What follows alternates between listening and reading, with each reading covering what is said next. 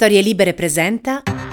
Buongiorno e ben trovati in questo nuovo appuntamento di Quarto Potere, la rassegna stampa di Storie Libere, mercoledì ventiquattro maggio duemilaventitré. Come sempre in voce Massimiliano Coccia, e quest'oggi vi andiamo a proporre un contenuto speciale. Intervista ad Oleksandra Matvijčuk, Premio Nobel per la pace, avvocata ucraina, leader dell'Organizzazione dei diritti civili con sede a Kiev, il Centro per le libertà civili, che appunto dall'Accademia di Svezia ha ottenuto nel duemilaventidue insieme a Memorial il Nobel per la pace. Matvijčuk ha iniziato nel corso del tempo a lavorare con le istituzioni internazionali come l'OCSE, come l'ONU, e durante la violenta repressione delle manifestazioni di Euromaidan nel duemilatredici ha fondato Euromaidan S O S, un servizio di tutela legale per le vittime della repressione del governo Yanukovych a Kiev e in tante altre piazze ucraine. Da quel momento in poi Oleksandra Matvijčuk ha condotto moltissime campagne di mobilitazione internazionali per far conoscere le condizioni dei detenuti illegali in Crimea occupata dai russi e nel Donbass, e successivamente nel giugno del duemilaventuno è stata nominata nel Comitato delle Nazioni Unite contro la tortura. C'è da sottolineare appunto che è stata la prima donna ucraina ad essere candidata all'interno di un organo delle Nazioni Unite. Unite. Nel corso del tempo ha rivestito un ruolo informale di ambasciatrice contro i crimini di guerra nel Donbass, e dopo appunto l'invasione criminale di Vladimir Putin del febbraio del duemilaventidue questo impegno si è intensificato, e fino appunto al duemilaventidue, al appunto conferimento del Premio Nobel per la pace insieme ad Ales Bialiatski, che è l'organizzazione russa Memorial. E anche qui Oleksandra è stata la prima cittadina ucraina insignita di un tale riconoscimento. Un'intervista quindi molto importante, che ci porta all'interno di alcune questioni dirimenti e fondamentali della storia recente del nostro continente, e soprattutto ci porta all'interno di un conflitto con tutti quanti gli annessi e connessi, crimini di guerra, con tutto il portato delle sofferenze che abbiamo spesso raccontato dalle pagine dei giornali, ma che oggi possiamo ascoltare dalla testimonianza viva di una grande protagonista del nostro tempo. Buon ascolto. Oleksandra um... Matvijčuk. Yes. I know it's difficult. We asked yes. But I uh, for the for the speaking I uh, inserted the the auricular and uh, I spelling your surname. Okay. It's a problem because it's um, written in correct way in English. Yes. And they make problem for everybody to, yes, yeah, yes. to spell my surname. I had that with your thing right now. Ok, l'assegnazione del premio Nobel è stato un risultato importante, e un risultato che ha aperto gli occhi all'opinione pubblica su quanto avviene in Ucraina e su quello che avviene in Russia. Eh, cosa a suo avviso deve fare la comunità internazionale ancora in eh, questi giorni e nei prossimi mesi per sollevare definitivamente le responsabilità contro Vladimir Putin e contro il Cremlino? When large-scale invasion started, the civilized world tell, told Quando è iniziata l'invasione su larga scala, il mondo civilizzato ha detto aiutiamo l'Ucraina a non perdere, e l'Ucraina ha iniziato a ricevere le prime armi per difendersi. Ma ora è il momento di passare a un'altra narrativa. Aiutiamo l'Ucraina a vincere velocemente. C'è un'enorme differenza tra aiutiamo l'Ucraina a non perdere e aiutiamo l'Ucraina a vincere velocemente, perché senza avere un obiettivo comune non possiamo avere una strategia comune. Perché lo dico? Perché ora è il momento di farlo. e perché abbiamo passato un anno a parlare di carri armati, Leopard, di jet da combattimento e molte altre questioni. Per gli ucraini, però, il tempo significa urgenza. Il tempo si traduce in numerosi morti sul campo di battaglia nei territori occupati e non abbiamo tempo per aspettare. Ok, credo che eh, quando si parla del raggiungimento di una pace giusta eh, non si possa fare a meno che pensare ad una giustizia per i crimini di guerra commessi e una giustizia che renda le vittime, i familiari delle vittime di guerra eh, consapevoli che il sacrificio dei loro cari non è stato vano. In questo momento storico siamo di fronte ad un'incriminazione per Vladimir Putin davanti al Tribunale dell'Aia e eh, ancora però nel dibattito pubblico anche occidentale c'è una sorta di giustificazionismo nei confronti della dittatura russa e delle azioni di guerra russe. Spesso viene utilizzato anche il paragone con le azioni che l'esercito ucraino compie sul territorio.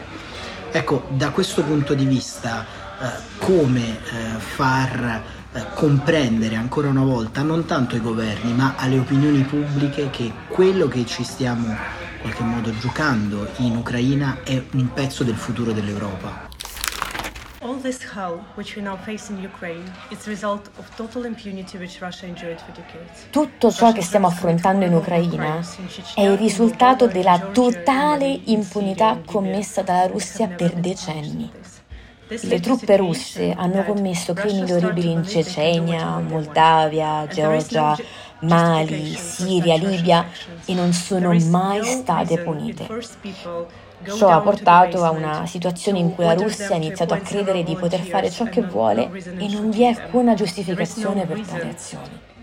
Non c'è motivo di costringere le persone a scendere in cantina e a sparare alla gente, non c'è motivo di utilizzare i carri armati per dispendere e disperdere i corpi nelle strade, non c'è motivo di irrompere in casa di qualcuno uccidendo il proprietario e violentando sua moglie davanti ai propri figli. Non c'è alcuna necessità militare in certe azioni. La Russia si è sempre macchiata di crimini orribili perché ha potuto. Ecco perché lottiamo per la giustizia, perché solo con la giustizia si può ottenere una pace sostenibile nella nostra parte del mondo, dove per decenni la Russia ha usato la guerra come strumento per raggiungere i suoi interessi geopolitici attraverso i crimini di guerra. La recente visita del presidente Zelensky a Roma in Italia ha nuovamente acceso i riflettori so- sulla vicenda relativa alla sottrazione dei minori da parte del, eh, dell'esercito russo nei territori ucraini. Il Vaticano si è detto disponibile ad una mediazione eh, con il governo eh, del Cremlino per eh, riuscire a riportare a casa eh, i minori. Ma più tempo passa e, e più chiaramente eh, questi bambini, queste bambine eh, in qualche modo eh, perdono le speranze di ritornare a casa. Ecco, state immaginando eh, come gestire questa transizione una volta che questa situazione sarà risolta? Immaginiamo centinaia di migliaia di bambine e bambini con un trauma enorme rispetto a, a quello che stanno vivendo. Come immaginate il futuro per questi ragazzi e per queste ragazze?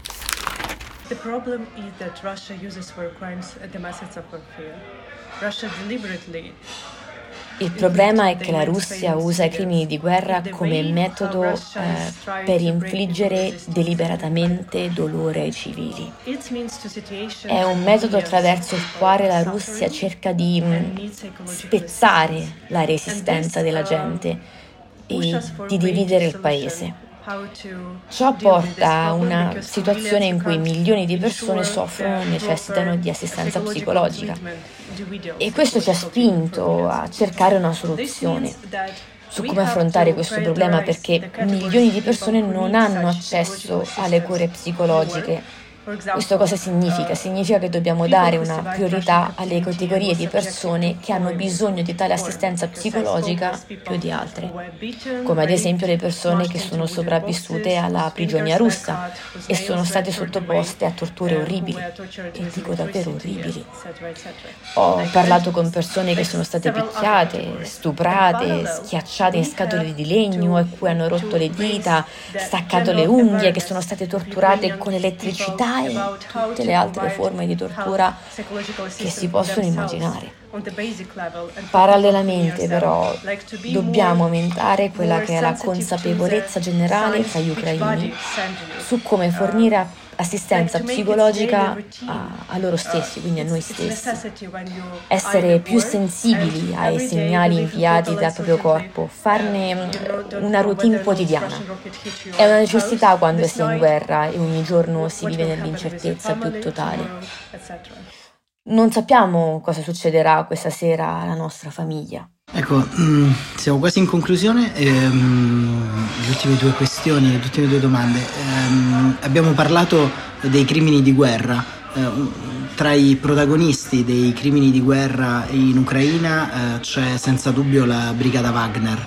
Ehm, in queste ore, eh, dopo diciamo Uh, che la battaglia di Bakhmut uh, si è intensificata e ancora gli esiti sono in qualche modo incerti da un punto di vista militare, uh, Prigozhin, il capo di Wagner, ha annunciato un disimpegno dall'Ucraina verso l'Africa. Ecco, ma ancora oggi le istituzioni europee uh, non hanno inserito formalmente la uh, Brigata Wagner, il gruppo Wagner, all'interno delle organizzazioni terroristiche, perché la procedura è molto lenta. Cosa eh, si sente di eh, chiedere alle istituzioni europee in questa fase così delicata? Perché sappiamo che eh, non è solo una posizione simbolica quella di inserire Wagner nel, tra i terroristi, e quello che Wagner fa su, sui territori, non solo in Ucraina ma anche in Africa, è a tutti gli effetti terrorismo. We need from European institutions and from national governments to name the things what they are. Abbiamo bisogno che le istituzioni europee, i governi nazionali chiamino le cose per quello che sono. La Russia usa il terrore contro i civili per ottenere il controllo sui territori, esterminano deliberatamente le persone attive localmente? Sì, stiamo parlando di preti, giornalisti, volontari, artisti, sindaci. Il gruppo Wagner è uno dei più crudeli nell'uso di questo terrore. Lei lo sa che reclutano criminali dalle carceri russe per prendere parte alla guerra russa contro l'Ucraina. E inoltre usano questa crudeltà come fonte appunto per arrivare alla mente delle persone, all'animo.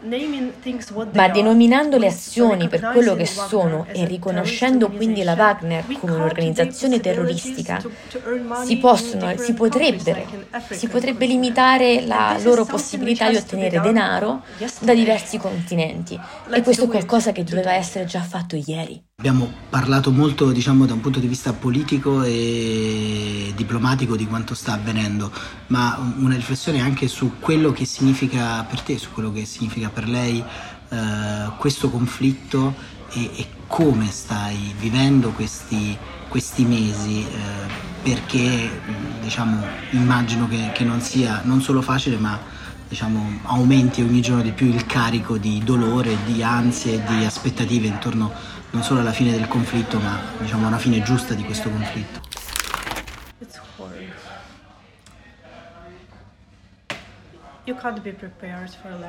È difficile. Non puoi essere preparato per un'invasione su larga scala. Ho documentato il tutto sin dall'inizio della guerra, ma anche io, con tutta la mia conoscenza, tutta la mia esperienza sul campo, non ero preparata a tanta crudeltà e dolore umano. È una guerra vera, è molto difficile sia dal punto di vista personale che dal punto di vista professionale. Tutto ciò che chiamiamo vita normale, che solitamente diamo per scontato, come la possibilità di andare a lavorare e affrontare le faccende familiari, è scomparso in un attimo, è schiantato nel nulla. Tutto ciò che consideriamo normale nel ventunesimo secolo come inviare i razzi eh, sulla Luna e ci consentono di fare magari viaggi su Marte, si trasforma nel Medioevo, osservando cosa fa la Russia contro i civili, soprattutto contro le donne e i bambini. Non, um, non riesco ad esprimere come vivo questa situazione, non riesco ancora a trovare una parola adatta. Il Quarto Potere termina qui per quest'oggi, grazie anche a Lucia Parrucci che ha aiutato a tradurre questa conversazione e grazie a voi che ci avete ascoltato e seguito fino a questo momento. Ci eh, torniamo a risentire domani, sempre alle sette e quarantacinque, sempre su Quarto Potere.